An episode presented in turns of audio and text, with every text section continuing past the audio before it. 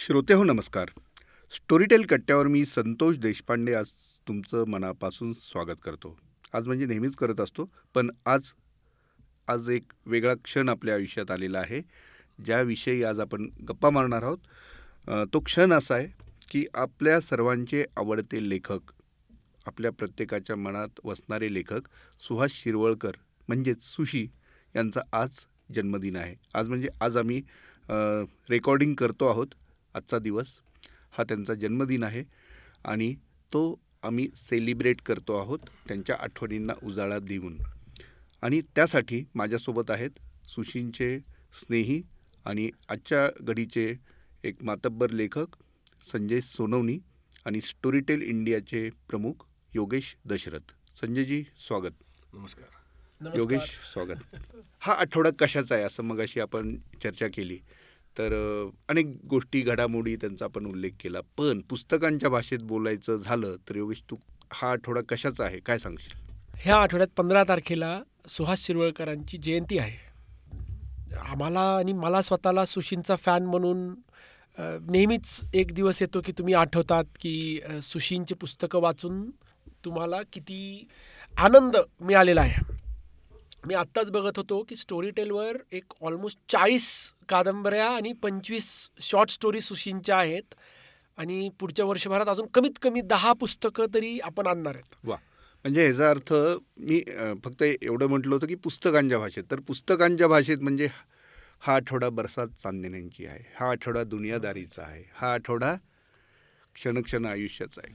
किती पुस्तकं आहेत? म्हणजे काय एक लेखक काय काय गोष्टी आपल्यासमोर आणू शकतो आणि आपलं आयुष्य आपला एक वाचनाचा अनुभव समृद्ध करू शकतो ह्याचं थक्क करणारं दुसरं उदाहरण नाही. संजय सर तुमचा सुशींचा जवळचा स्नेह होता आणि तुम्ही त्याच्याविषयी खूप भरभरून लिहिलेलं देखील आहे.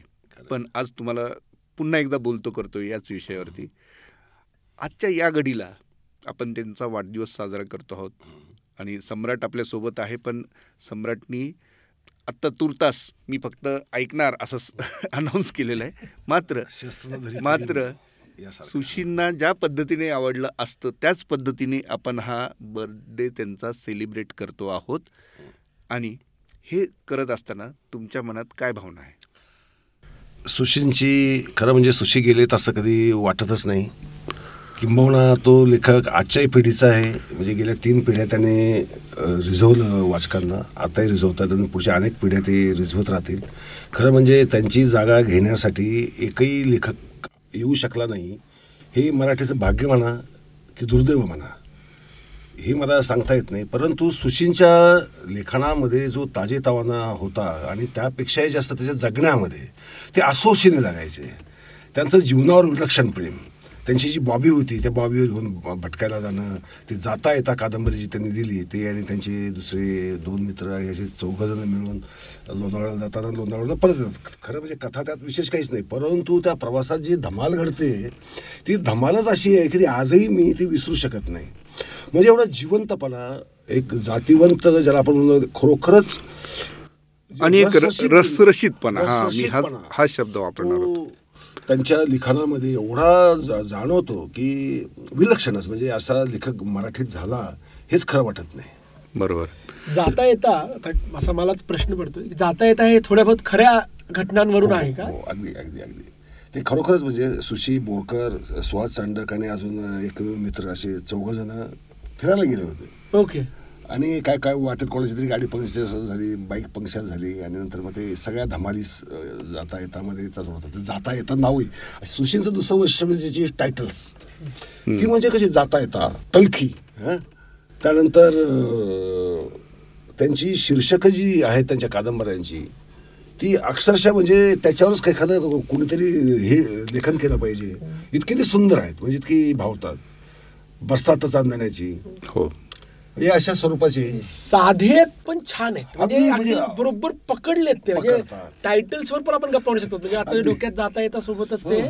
अं, झालं गेलं आलं. झालं गेलं. म्हणजे जे की पुस्तक मला आठवतं मी सातवी आठवी मध्ये वाचलं असेल. आणि मला आवडलं होतं. म्हणजे ए- एक चांगली लव्ह स्टोरी आहे. रेस कोर्सच्या बॅकग्राऊंडवर लिहिलेली. आणि सुशींची स्पेशालिटी होती की अशा रॉमकॉममध्ये ट्विस्ट असायचा सगळ्यात शेवटी. तशी त्याच्यामध्येही ट्विस्ट आहे. तर ते पुस्तक मला वाटतं की मी मला दुसऱ्यांदा वाचायचं होतं पण मिळालं नाही. तर ते दहा वर्षानंतर हुडकून वाचलं मी ते. हे तसंच म्हणजे छान नाव आहे झालं गेलं. म्हणजे किती सोपं आहे. अगदी. आणि गोष्ट आणि ते. आणि ते आपलं वाटतं ना भिडतं कारण आपल्या बोलण्यात ते शब्द असतात. आणि त्यांनी ते बरोबर निवडला दुनियादारी. दुनियादारी. मनुष्य बोलताना दिवसात ना किमान दहा वेळा तरी तो शब्द वापरतो. दुनियादारी अशी आहे दुनियादारी तशी आहे. आता ही कादंबरीचाच टायटल दुनियादारी. म्हणजे प्रत्येकाला ते आपलं वाटतं. लोकप्रिय लेखक हा साहित्यिकच नाही असा काहीतरी एक भ्रम मराठी समीक्षक आणि या ज्या मुठभर जे काही कंपुतले साहित्यिक आहेत त्याने एक निर्माण करून ठेवलेलं आहे. इकडे त्यांची अपेक्षा असते की आपलं पुस्तक लोकांनी वाचावं म्हणजे भेटी देत सुटतात लोकांना शेकडो कॉपी भेट वाटतात भेट म्हणून? परंतु इथं सुहास शिरवकरांचे कादंबरी लोक चोऱ्या करतात. बरोबर. वस्तुस्थिती चोऱ्या करतात. नाही मी दहा कॉपी. माझ्या माझ्याकडच्या दुनियादारी किती संपलेल्या आहेत म्हणजे ढापलेल्या आहेत. आता होतं काय की एक तर असूया एक भाग आहे दुसरा भाग ती लोकप्रियता मिळत नाही याचे एक मनामध्ये कुठेतरी खंत आहे वेदना आहे. आणि तिसरी गोष्ट अशी की ज्या गोष्टी लोकांना समजत नाही असं कोणतं जडो बंबाळ भाषेमध्ये आपण लिहिलं तर आपण काहीतरी महान साहित्यिक होतो असा काहीतरी गैरसमज आहे.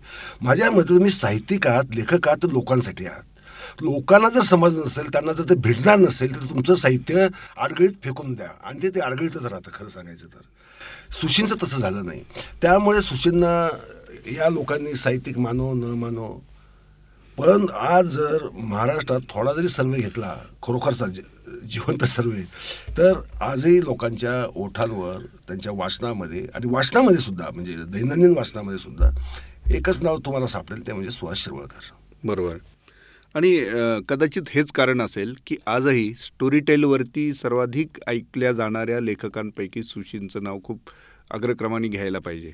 खरंय. म्हणजे सुशी स्टोरीटेलमध्ये सातत्यानं टॉप टेन लेखांपैकी तर आहेतच आहेतच. म्हणजे बऱ्याच वेळा बऱ्याच एकदम भरभरून लोक ऐकतात. आणि सुशींचे पुस्तकं म्हणजे एकानंतर एक पुस्तक असे ऐकणारे पण खूप लेखक आपले वाचक आहेत. पण योगेश जेव्हा सुशींचं पुस्तक किंवा सुशींना ह्या प्लॅटफॉर्मवरती आणायचं असं आपण ठरवलं सुशींचे पुस्तकं सगळी.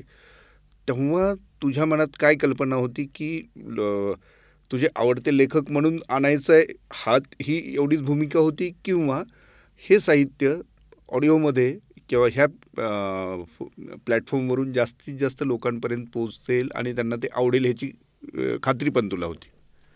लोकांना कारण हा कारण हा तसा कारण सुशी सर्वाधिक वाचले जाणारे होते. ऐकले जाणारे होतील का नाही असं तुला त्यावेळेस वाटलं होतं का? त्याच्याविषयी बऱ्यापैकी खात्री होती. म्हणजे मी विचार केला तर सुशींचे पुस्तकं आणि आता संजयजी आहेत त्यांचे पण पुस्तकं सुरुवातीला घेतले होते. एक आहे की प्लॅटफॉर्म म्हणून तुम्ही लोकांना सगळ्याच तऱ्हेचे पुस्तकं देतात आणि द्यायला पाहिजेत. म्हणजे साधे ऐकण्याचे असतील नामांकित कादंबऱ्या असतील अवॉर्ड विनर्स असतील कारण की तुम्हाला एक बुके द्यावा लागतो पुस्तकांचा. आणि त्याच्यामध्ये ग्लोबल इन्फॉर्मेशन जी होती तिथं खूप स्पष्ट होतं की ज्या गोष्टी लोकांना हलक्या फुलक्या असतात त्या ऐकायला सोप्या पडतात. आणि सुशींचे बहुतेकशे पुस्तकं वाचल्यामुळे मला माहिती होतं की सुशींचं कसं माणूस पटपट वाचतो. बरोबर. कन्व्हर्सेशन ड्रिवन आहे कॅरेक्टर ड्रिवन आहे त्यांच्या डायलॉग्समध्ये मजा आहे. म्हणजे आपण दुनियादारीविषयी बोललोत आपण दुनियादारी असतील किंवा खूप सारे पुस्तकं असतील त्याचे काही काही डायलॉग्स मेमोरेबल आहेत. की लोक आठवणीत ठेवतात. लोक डायलॉग्स असतील पॅराग्राफ्स असतील म्हणजे ते आणि पंचेस पंचेस सुद्धा काय होते? एक्झॅक्टली आणि त्याच्यामुळे ना हे माहितीच होतं की ह्यांचं पुस्तक चालणार आहेत किंवा हे पुस्तकं लोकांना आवर्जून आवडतील.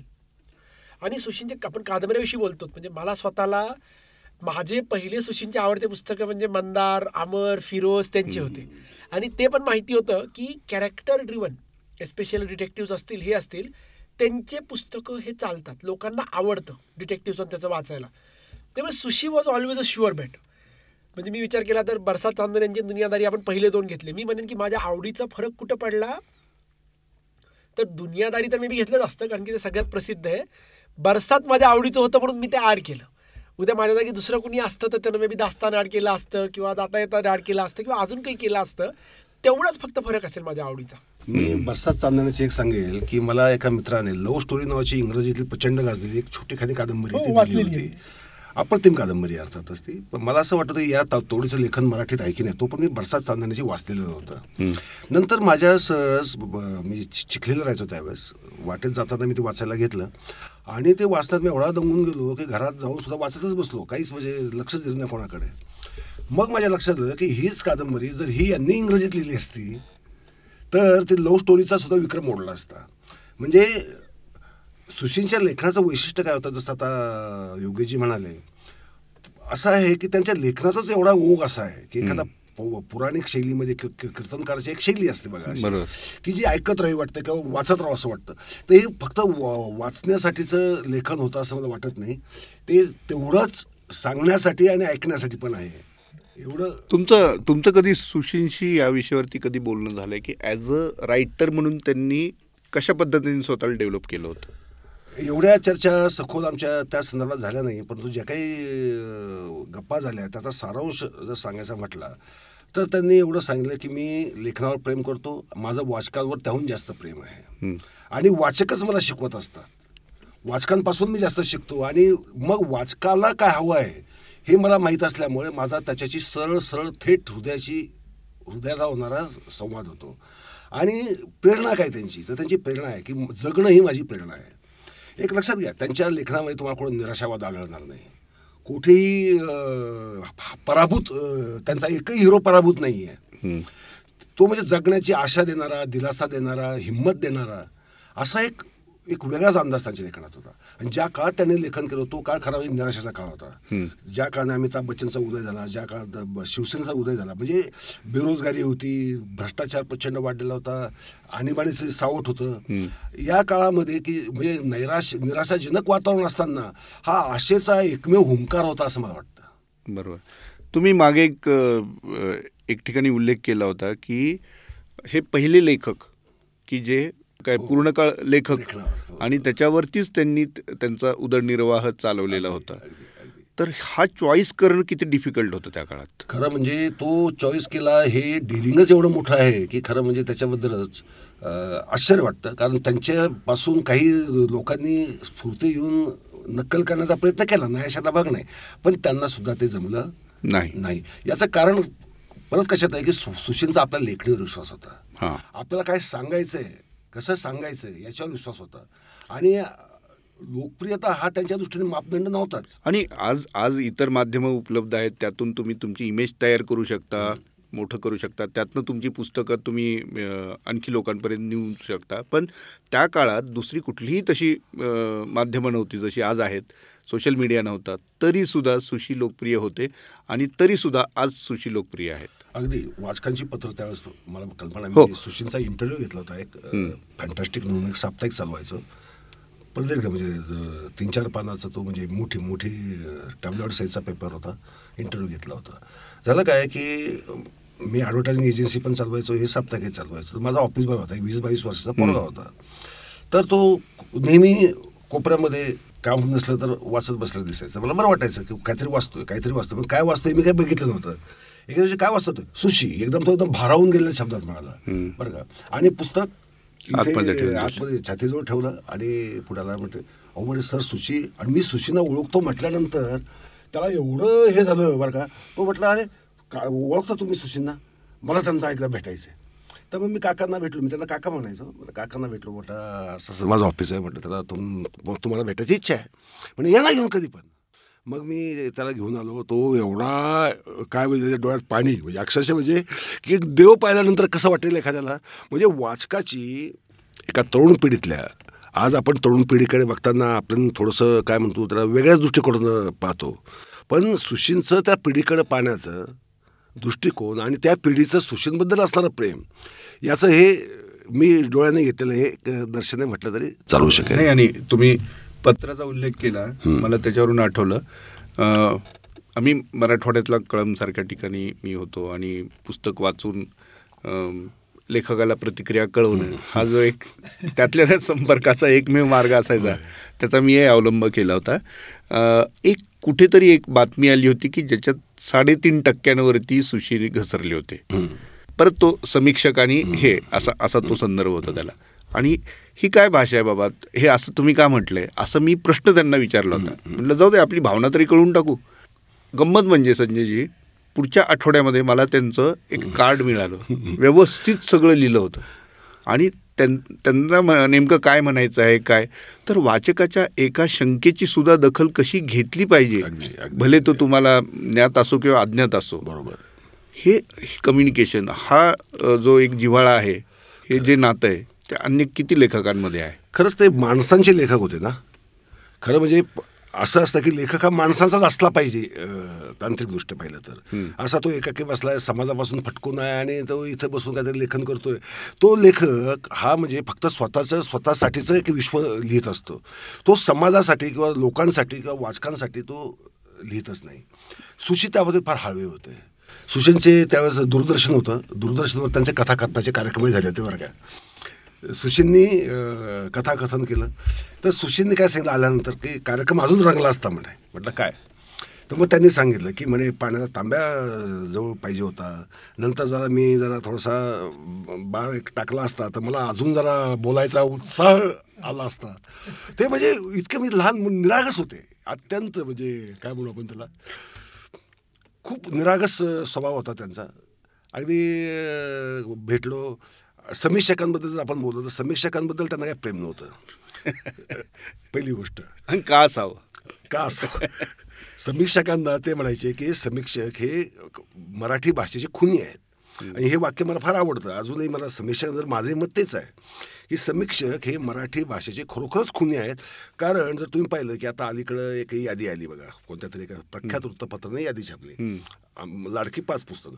त्या पाच पुस्तकांमध्ये सगळे सत्तरीच्या आधीचे लेखक नव्वद टक्के आहेत. सत्तरीच्या नंतरचे लेखक दहा टक्के दहा पंधरा वीस टक्के असेल फार तर. लोकांना पाणी गेलं. पण त्यात एकही पॉप्युलर लेखकाचा एकही नाही म्हणजे सुशीलचा तर नाहीच नाही. हा भाग सोडा आपण.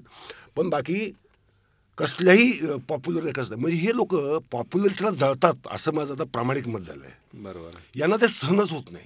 पण आता नवीन माध्यमातून जे उत्तम साहित्य समोर येत आहे किंवा हे पॉप्युलर लेखन जे आहे ते खऱ्या अर्थाने सच्च्या वाचकांपर्यंत पोहोचत आहे. श्रोत्यांपर्यंत पोहोचत आहे. त्याच्यामुळे हे परिस्थिती नक्कीच बदलेलं असं मला वाटतं. योगेश. तुला काय म्हणायचं? नाही, माझ्या दृष्टिकोनातून तुमचं चांगले लेखक आणि चांगल्या गोष्टी ह्या तुमच्या म्हणजे त्याला ऑडियन्स हा असतोच. मी म्हणेन की स्टोरीटेलसारख्या माध्यमातून किंवा आता हे जे ऑन डिमांड आहे तिथं एक फरक पडतो की आउट ऑफ प्रिंट ही गोष्टच नाही आहे म्हणजे तुम्हाला तुमचे सगळे पुस्तकं आता आज सुशींचे जेवढे पुस्तकं आपण ऑडिओमध्ये केलेत तेवढे सगळेच्या सगळे उपलब्ध आहेत सगळ्यांनाच. त्याच्यामुळे तुम्हाला एक पुस्तक आवडलं की तुम्ही अजून अजून पुस्तकं तुम्ही ऐकू शकतात. आणि तुम्हाला पाहिजे तर तुम्ही सगळे ऐकू शकतात.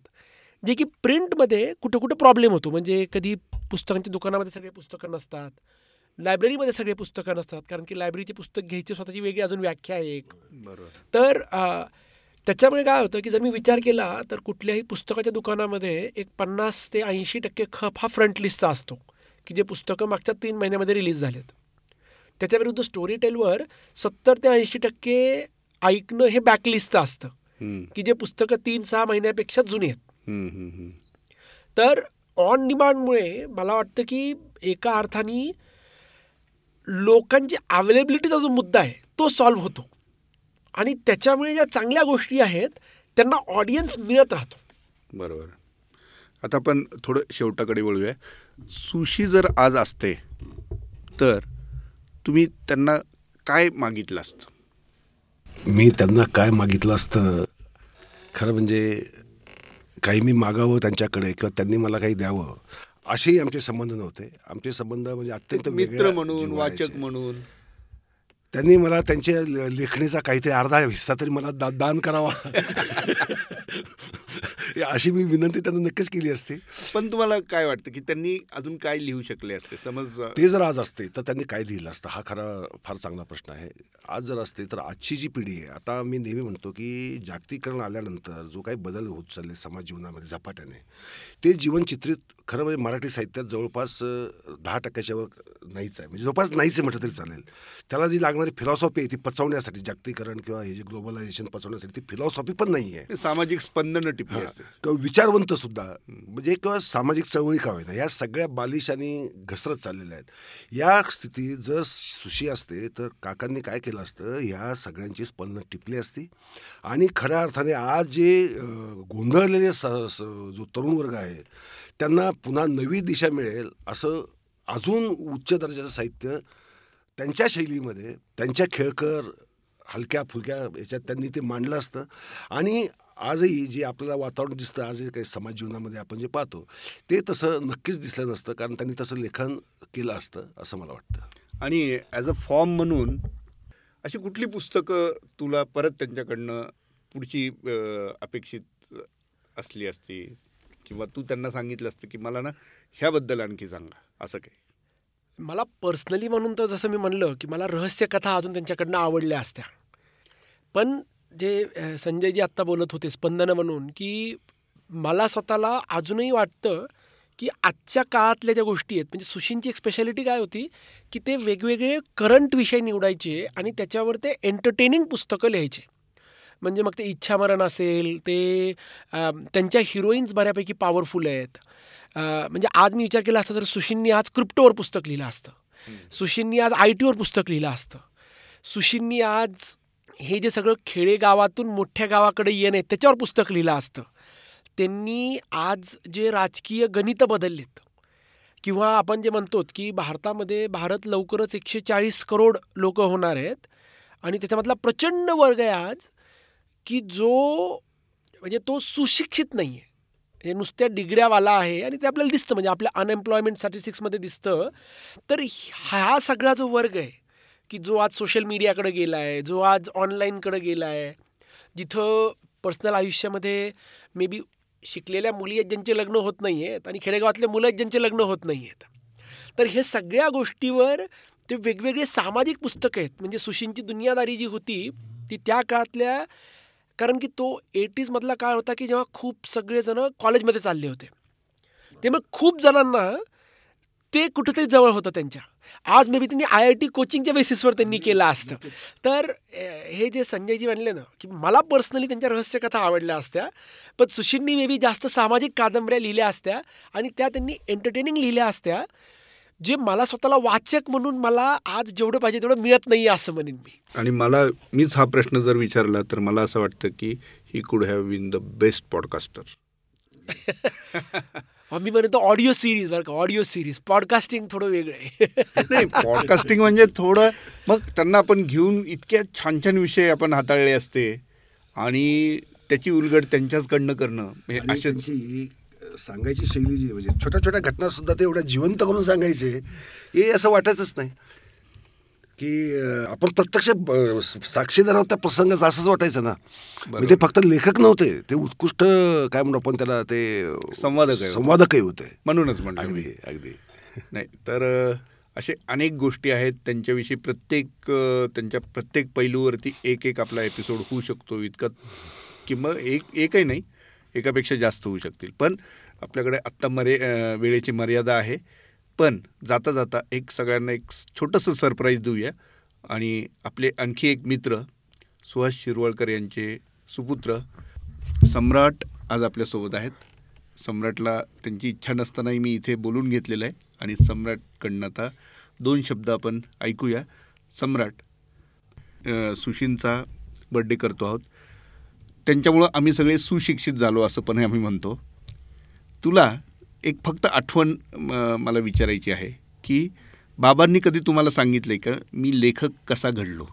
ही काही छोटीशी आठवण काही त्याच्या संदर्भात असेल तर. नाही असं पर्टिक्युलरली नाही सांगितलं त्यांनी कधी. म मला वाटत नाही की त्यांनी असं काही ठरवलं होतं की आपण लेखक व्हायचं. किंवा त्यांना ही जाणीवसुद्धा खूप उशिरा झाली की आपण लेखक बनलो आहोत. इतक्या सहजतेने ते लेखक बनले. अच्छा. म्हणजे काही त्यांच्या शिक्षकांच्या मुलाखती घेतल्या घेतल्या गेल्या होत्या. त्याच्यामध्ये असं दिसलं की त्यांचे मराठीचे जे शिक्षक आहेत किंवा नाटकातले जे शिक्षक होते वासुदेवराव पाळंदे यांच्याकडनं असं समजलं की मराठी भाषेमध्ये वक्तृत्वामध्ये निबंध लेखनामध्ये स्टोरी टेलिंगमध्ये सुहास शिरवळकर हे लहानपणापासून बालपणापासूनच पुढे होते. हे त्यांच्या शिक्षकांनीच त्यावेळेला सांगितलं होतं. आणि मग त्यातनं थोडासा आपला आपण अंदाज बांधू शकतो.